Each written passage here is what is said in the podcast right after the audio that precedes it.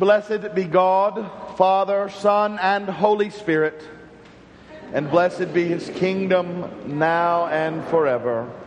Amen. Almighty God, to you all hearts are open, all desires known, and from you no secrets are hid. Cleanse the thoughts of our hearts by the inspiration of your Holy Spirit, that we may perfectly love you and worthily magnify your holy name. Through Christ our Lord. Amen.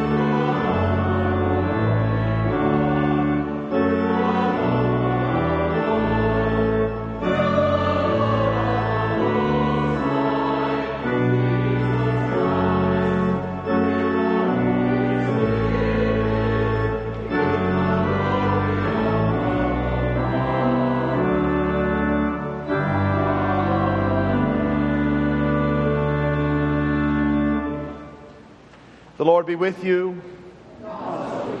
Let us pray.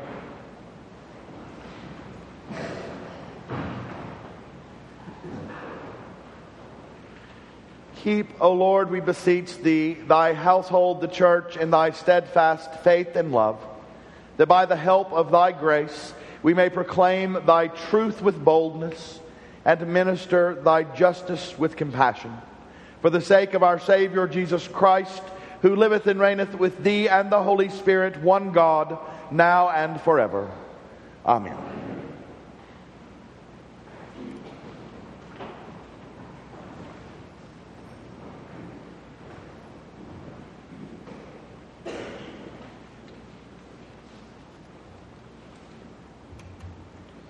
A reading from Ezekiel. Thus says the Lord God, I myself will take a sprig from the lofty top of the cedar and will set it out. I will break off from the topmost of its young twigs a tender one, and I myself will plant it upon a high and lofty mountain. On the mountain height of Israel I will plant it, that it may bring forth boughs and bear fruit and become a noble cedar, and under it will dwell all kinds of beasts. In the shade of its branches birds of every sort will nest.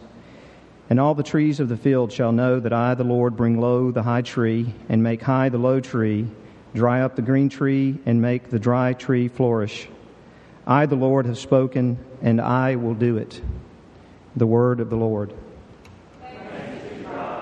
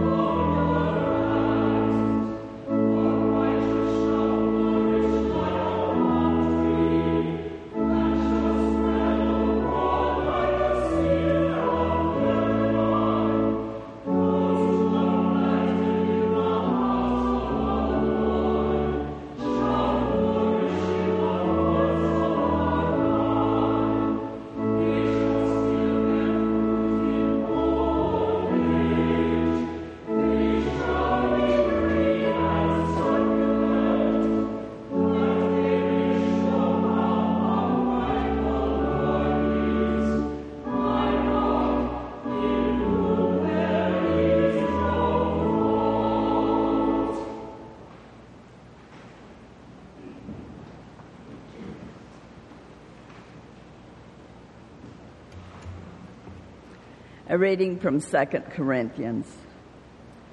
So we are always of good courage. We know that while we're at home in the body, we're away from the Lord.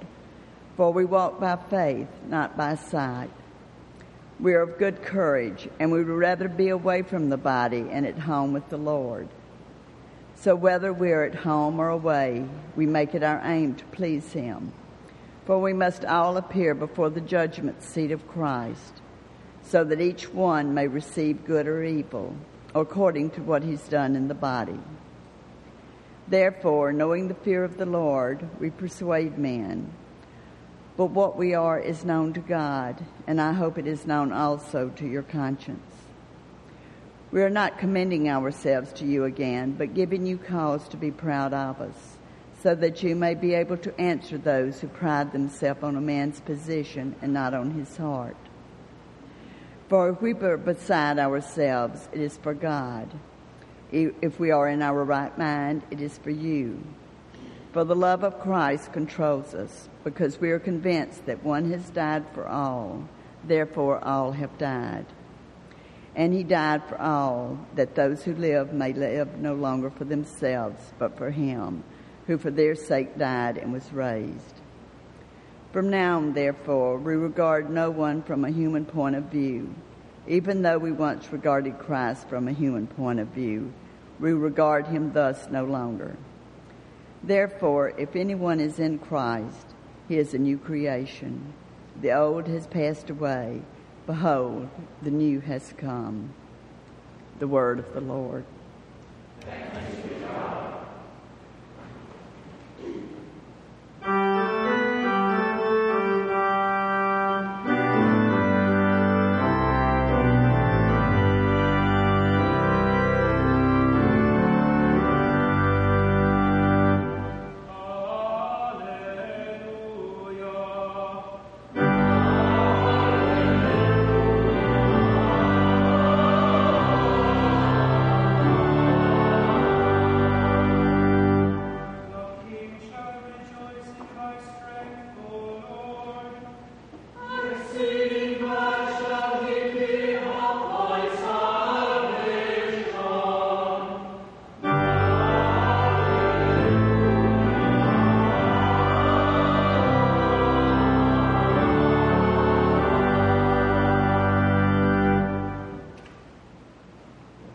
The Lord be with you.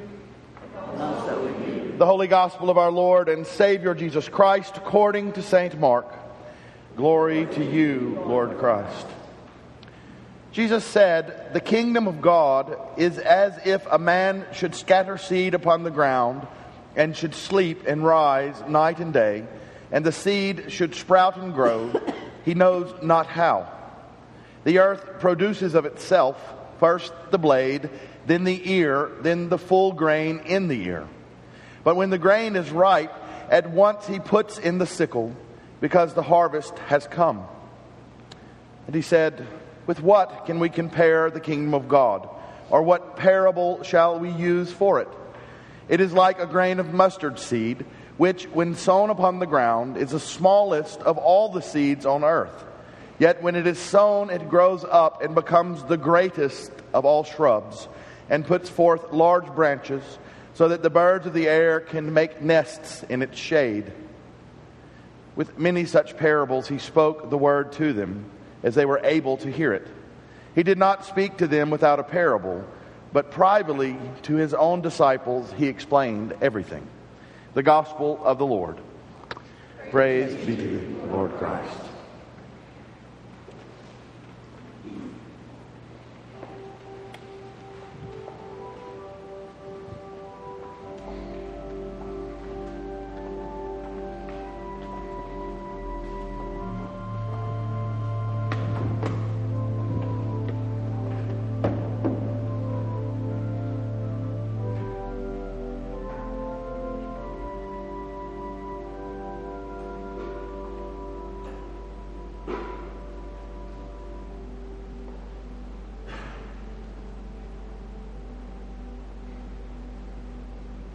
Grant, O Lord, that thy word only may be spoken and thy word only may be received. In the name of the Father, and of the Son, and of the Holy Spirit. Amen.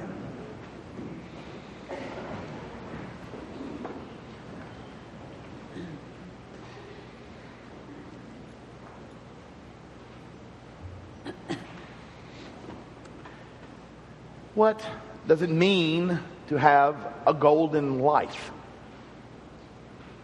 What does it mean to have the perfect life? That's something every person, every family gives some thought to, or a great deal of thought to, through the course of their lives. I know we begin by trying to get our children in the best schools, get the best education, study, and make the best scores on either the ACT and SAT. We try to make them well-rounded. Excel in all sorts of civic areas, either in the play or with social responsibilities. Good athletes. We work very hard so our children are good soccer players or tennis players, baseball players, football players. We have goals and benchmarks for all those things as we're children, for our children. Then as they go off to college, child takes on their own being. They begin to ponder what vocation they're called to, where they see their perfect life being lived. And they study very hard in college to try to be the best they can be, to try to get a foot up, a leg up on the competition. And then once they're in their career, you try very hard to reach the pinnacle of your career, whatever it may be. You try very hard to be as successful as humanly possible. And in that, you set other benchmarks or have other visions or marks of what this golden life would be. A family, a house, security, all these things. Your life is filled with setting goals and achieving them, of having visions of what ideally life should look like and then reaching it. And that goes all the way to retirement. I want my retired years to look this way, to have a house paid for, to be able to travel, to be able to spend time with grandchildren, to be able to give to this or that organization. So our lives are spent constantly contemplating and trying to envision ideally what a career would look like, ideally what our family should look like, ideally what advancement in our life should look like, and finally, ideally what retirement should look like. There's an image, and society, especially in our American society, promotes that image of the perfect family, of the perfect life, of the successful life, the golden life, as it were. The world is full of signs of what it means to be prosperous, happy. But can we be deceived by sight? Can what the world shows us as happiness and prosperity, the perfect life, the golden life, be something else? Now, I spoke of him or quoted him last week, but I'm going to do it again this week. J.R.R. Tolkien certainly thought so. In his Lord of the Rings trilogy, he writes this poem: "All that is gold does not glitter. Not all those who wander are lost. The old that is strong does not wither. Deep roots are not reached by the frost. All that is gold does not glitter. Not all those who wander are lost." This passage today from St. Paul got me thinking about the Yorodivi, or holy fool. This is an occupation or vocation within the life of the church where one becomes homeless, becomes a wanderer, where one intentionally acts foolish in the eyes of the world, who would look around at American ideas of success and prosperity and make fun of them, would look foolish compared to them. The most famous of those, St. Basil the Blessed, was born in Moscow in the year 1468. As a child, between 5 and 7 years old, he apprenticed as a shoemaker. Not a bad living. But somewhere in his teenage years, he had an epiphany moment. He had a revelation where he saw what the world considered as perfect, as successful, as golden. He saw it as rotten. So he stripped himself naked, weighed himself down with heavy chains, and began to wander around Moscow and beyond. And he would do foolish things and get into foolish antics. He would go into the middle of marketplaces, and he would shoplift in the sight of miserly merchants. And he would give the goods to the poor who were begging to prove a point. He did things like that all the time. He would go up to places like taverns, embrace them, weeping, weeping for the souls of those who were in there. And he would do this day in, day out. Till finally, people began to see something of holiness within him. They began to not see him as fool, but as a holy fool. He predicted the fire in Moscow in 1547, and through his prayers it is said he put out a good deal of that fire. And he began to be seen more and more as a holy man, but still, in the eyes of the world, a fool, a wandering fool. He was so foolish in the eyes of the world that at Divine Liturgy one day, he was in the presence of the Tsar Ivan the Terrible. Now, Ivan the Terrible did not get his name because he was a gentleman. Ivan the Terrible did not get his name because of his care for people. He got his name because he was terrible. He was very difficult in his treatment with others, with the innocent. And one day in the Divine Liturgy, Basil, the holy fool, stood up, naked, weighed down in chains, and told Ivan the Terrible, "Pay attention!" Yelled at Ivan the Terrible in the middle of the congregation, in the middle of the Divine Liturgy. He also condemned him for being so harsh on the innocent, for being so uncaring. So here this fool stood up and confronted and rebuked one of the more difficult characters and the most powerful character in Russia. Ivan did not kill him. Rather, Ivan's heart was softened by his foolishness. At the end of Basil the Blessed's life, Ivan was actually a pallbearer, helped bury him. And he was so moved by the rebuke and by the life of Basil, the holy fool, that the cathedral in Moscow, or Ivan the Terrible built a cathedral in Moscow that bears his name, the Cathedral of St. Basil. Holy fool.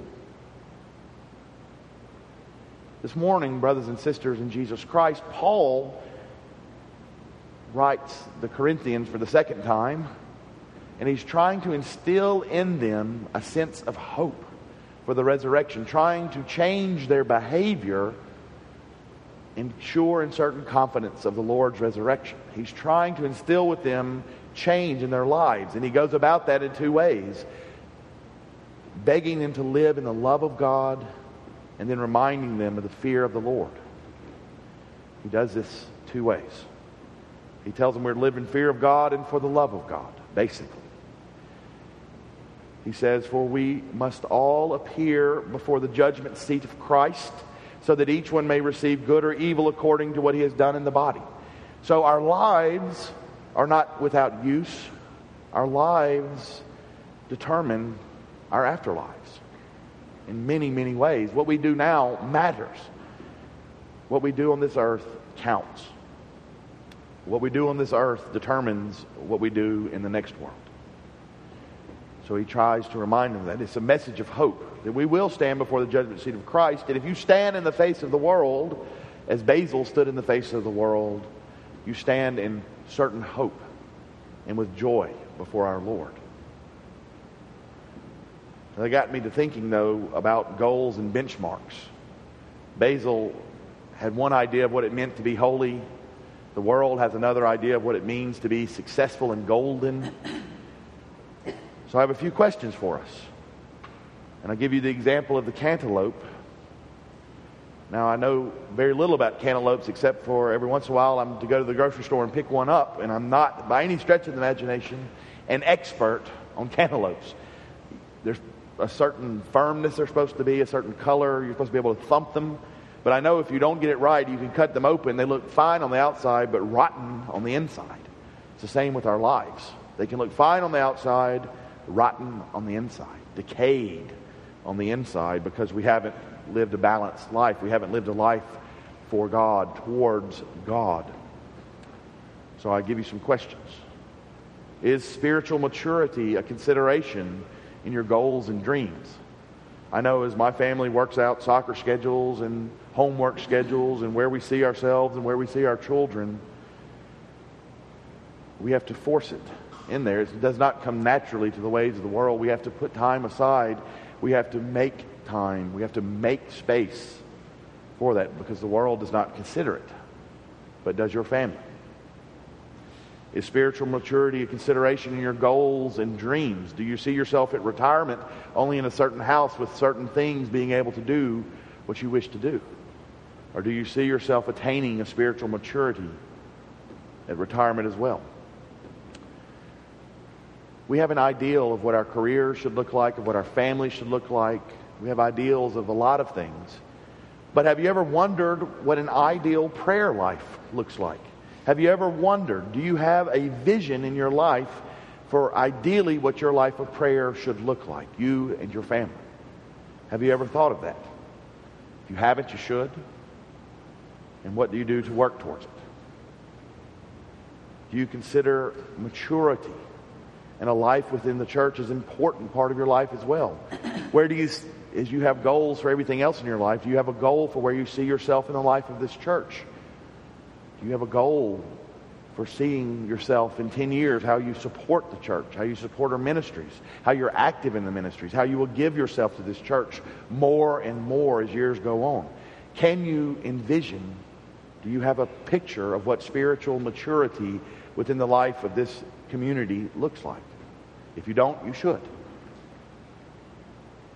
Do you have an ideal vision for what your life should look like in regards to the poor and those in need, in regard to the ministries that are needed in this community and in your life?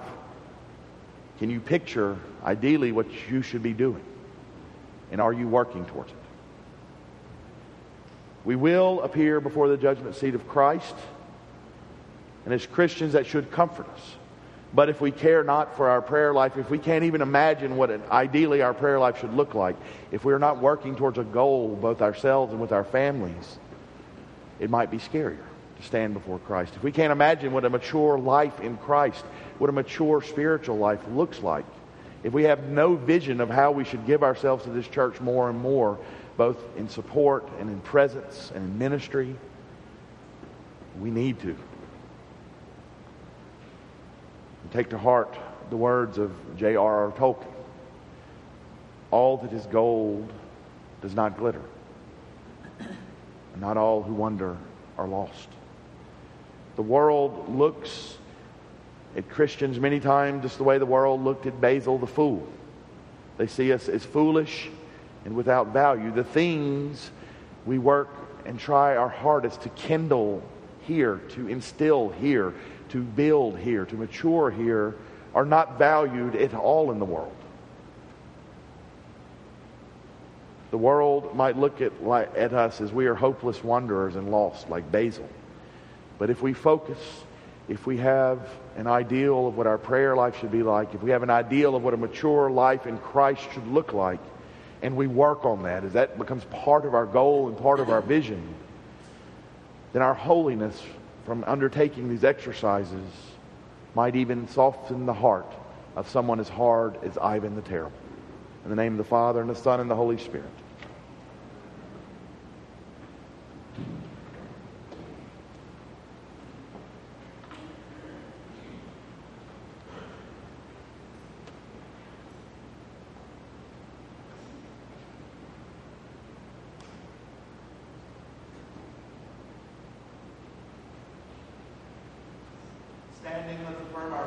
God,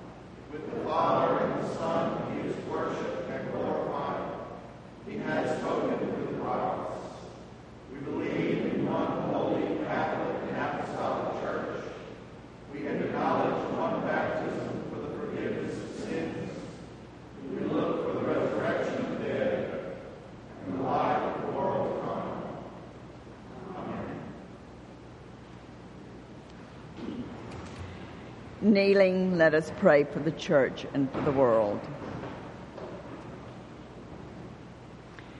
Grant, Almighty God, that all who confess your name may be united in your truth, live together in your love, and reveal your glory in the world. Lord, in your mercy, guide the people of this land and of all the nations in the ways of justice and peace, that we may honor one another and serve the common good. Lord, in your mercy, give us all a reverence for the earth as our own creation, that we may use its resources rightly in the service of others and to your honor and glory. Lord, in your mercy, bless all whose lives are closely linked with ours, and grant that we may serve Christ in them and love one another as he loves us. Lord, in your mercy, comfort and heal all those who suffer in body, mind, or spirit. Give them courage and hope in their troubles, and bring them the joy of your salvation. Lord, in your mercy, we commend to your mercy all who have died, that your will for them may be fulfilled, and we pray that we may share with all your saints in your eternal kingdom. Lord, in your mercy, let us pray for our own needs and those of others. For your handmaids with child, especially Catherine Davis, Elizabeth Hancock, Sarah Harris-Anishi, Kim Johnson, Jennifer Malone. And we give thanks for the birth of Isabella Rose Brown, daughter of Drew and Heather Brown, and Brady William Tucker, great-grandson of Bill Johnson. And for those celebrating birthdays this week, especially Lee Klein, Katie Howard, Roger McLeod, and Katie Sullivan. Also for those celebrating anniversaries this week, especially Jean and Jan Harlow. For those who suffer in body, mind, or spirit, especially Kay Anderson, Laura Bechtel, Beth Boykin, James Ray Bush, Carrie Calamith, Luca Caraldo, Mary Craft, Don Daly, Bill Devers, Richard Duncan, Sean Eubanks, Linda Fontenot, Bonnie Garner, Vicki Glenn, Catelyn Graham, Hal Hedrick, Bill Hersom, Lucy Hull, Leroy Jensen, Lynn Jenkins Lindsay, Mary Lou Lott, Della McAllister, Jean Miller, Austin Morgan, Herbert Parsley, Harry Perdue, Carol Prevost, Jenny Lou Kwong, Catherine Rich, Ashley Rogers, Carol Sage, Diane Scott, Laverne Scott, Casey Smith, Don Smith, Wendy Sneed, Carolyn Ruth Stansel, Ray Stringer, Joan Todd, Joyce Thames, Martha Jane Tyler, Mary Wade, Shirley Waldrop, Mike Waldrop, and Dan Walters, for all who suffer from chronic illnesses and for those we now name.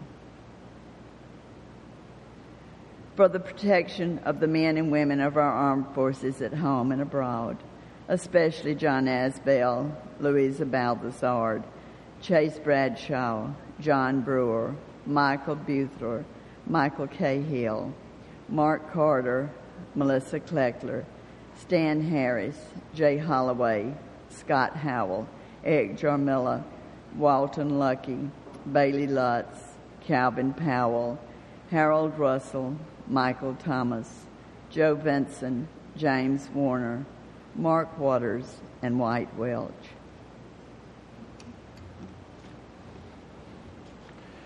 O Lord Christ, by your single death upon the cross, the members of your body also die to slavery to sin. Grant us so to crucify our former selves, that the new may daily rise with you in the immortal power of your free Spirit, who lives and reigns with the Father and you, one God, forever and ever. Amen. Amen. Let us confess our sins against God and our neighbor. Most merciful God, we confess that we have sinned against you in thought, word, and deed,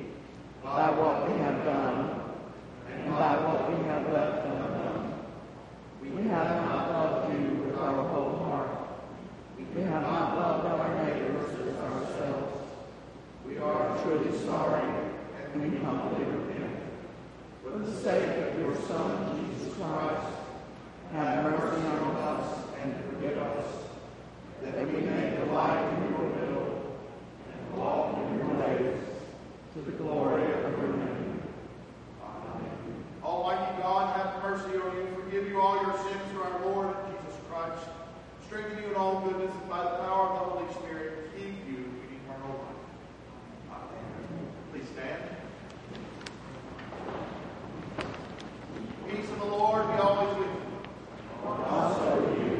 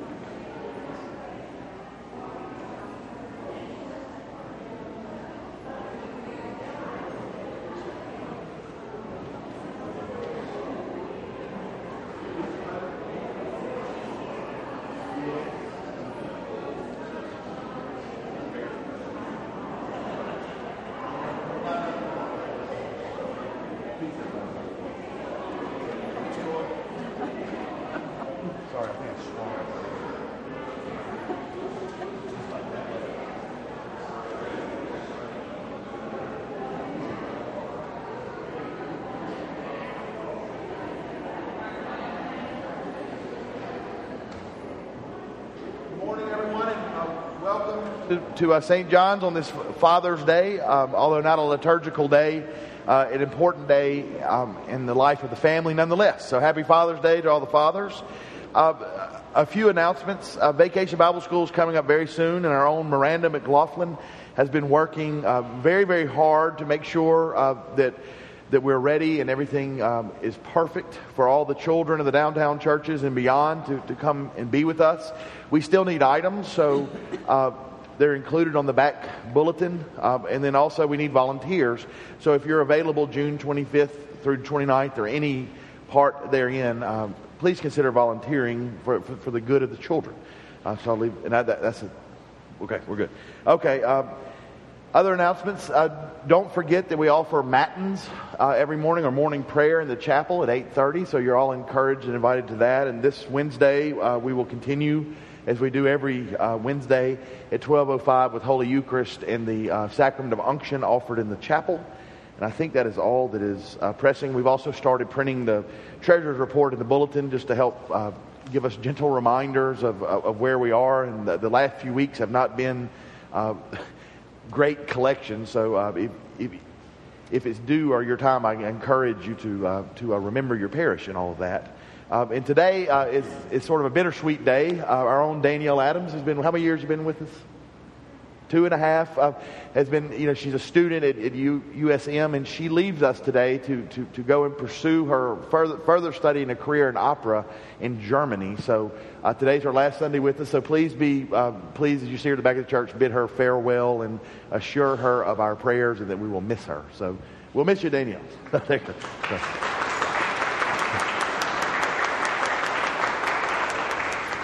And I think that's all the announcements I have. So again, everyone, welcome. If you're visiting today, we'd love to know more about you, or if you would like a visit from the priest, or to join our mailing lists or email lists. There are visitors cards in the pew, so please fill those out, and we would love to know more about you and tell you more about ourselves.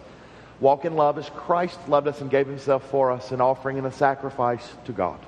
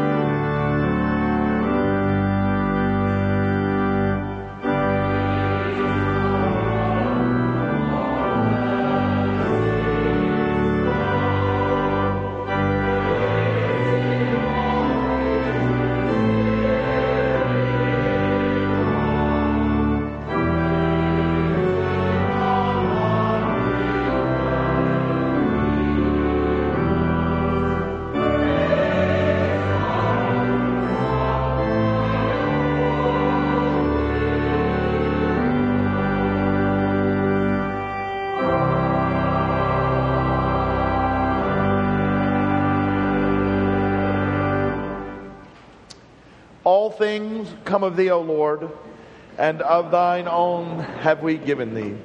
The holy sacrifice of this Eucharist is offered to the greater glory of God and thanksgiving for his many, many blessings upon our lives.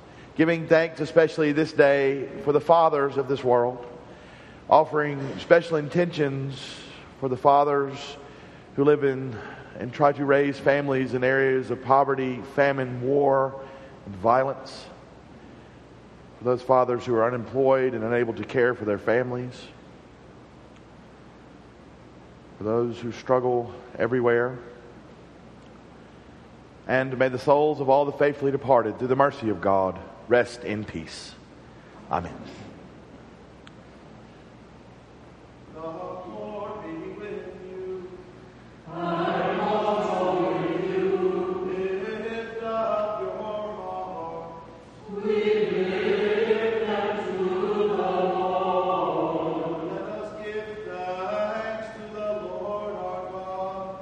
It is right to give thanks and praise.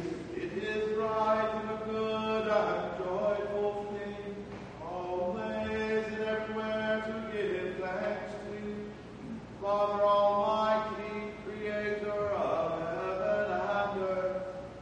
For you are the source of life and light. You've made us in your image and called us to new life in Jesus Christ our Lord. Therefore, Lord, we praise you, joining our voices with angels and archangels, and with all the company of heaven, who forever sing this hymn, to proclaim the glory of your name. We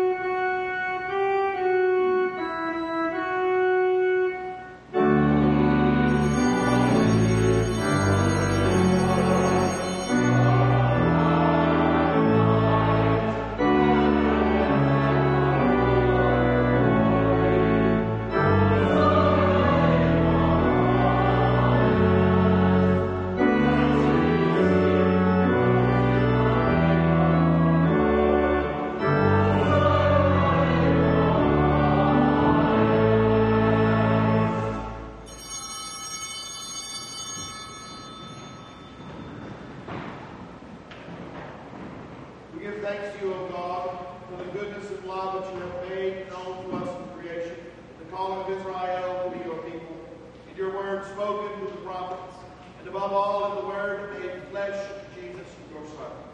For in these last days you sent him to be incarnate from the Virgin Mary, to be the Savior and Redeemer of the world. In him you have delivered us from evil and made us worthy to stand before you. In him you have brought us out of error into truth, out of sin into righteousness, out of death into life.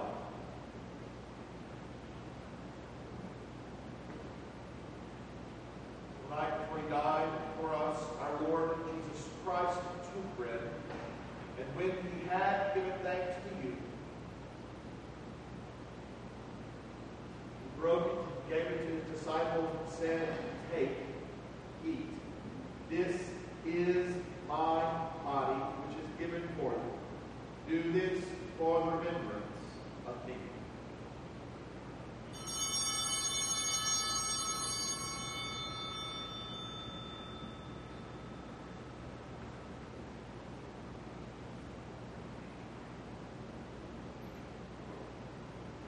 After supper, he took a cup of wine, and when he had given thanks, gave it to them and said, "Drink this, all of you. This is my blood of the new covenant, which is shed for you and for many for the forgiveness of sins. Whenever you drink it, do this for the remembrance of me."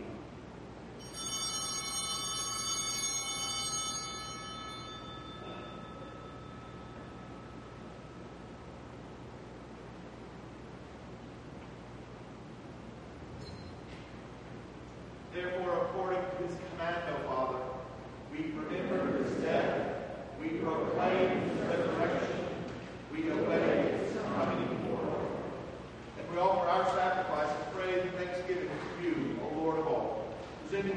your creation with this bread and this wine. We pray you, gracious God, who send your Holy Spirit upon these gifts, that they may be the sacrament of the body of Christ and his blood of the new covenant. Unite us to your Son in sacrifice, that we may be acceptable through him, being sanctified by the Holy Spirit. In fullness of time, put all things in subjection under your Christ, and bring us to that heavenly country where, with the ever-blessed Virgin Mary, Saint Joseph, Saint John, our patron, and all your saints, we may enter the everlasting heritage of your sons and daughters. Through Jesus Christ our Lord, the firstborn of all creation, the head of the church, and the author of our salvation. By him and with him and in him, in the unity of the Holy Spirit, all honor and glory is yours, Almighty Father, now and forever. Amen.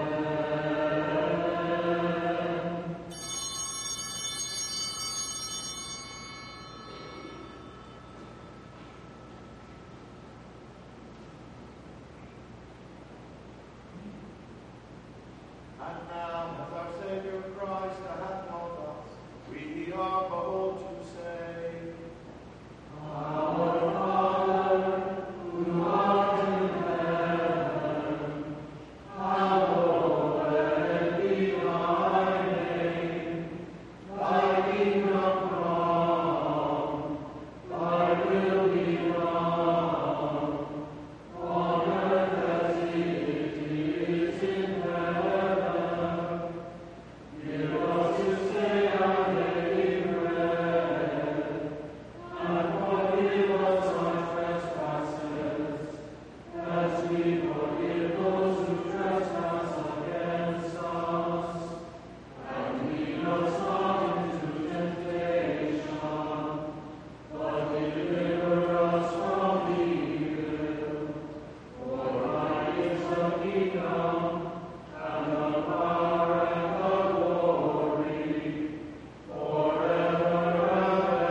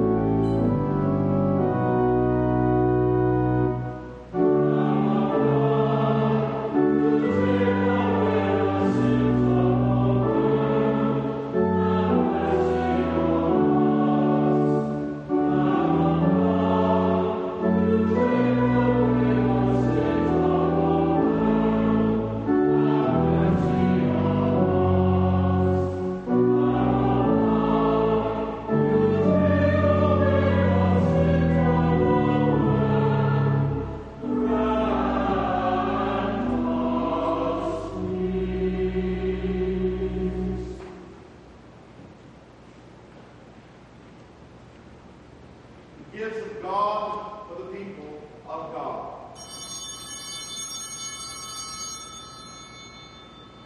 One thing have I desired of the Lord, which I will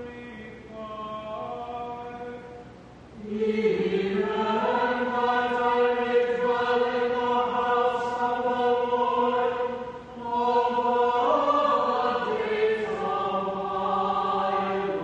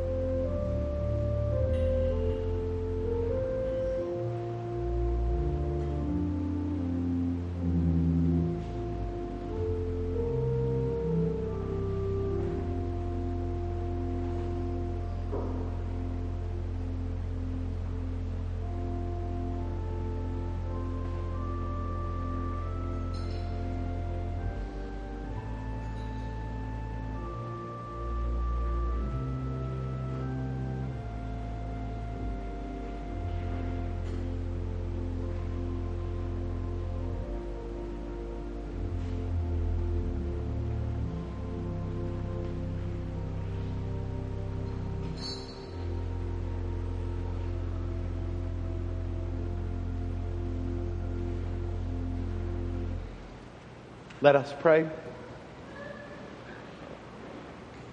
Almighty and ever-living God, we thank you for feeding us with the spiritual food of the most precious body and blood of your Son, our Savior, Jesus Christ, and for assuring us in these holy mysteries that we are living members of the body of your Son and heirs of your eternal kingdom.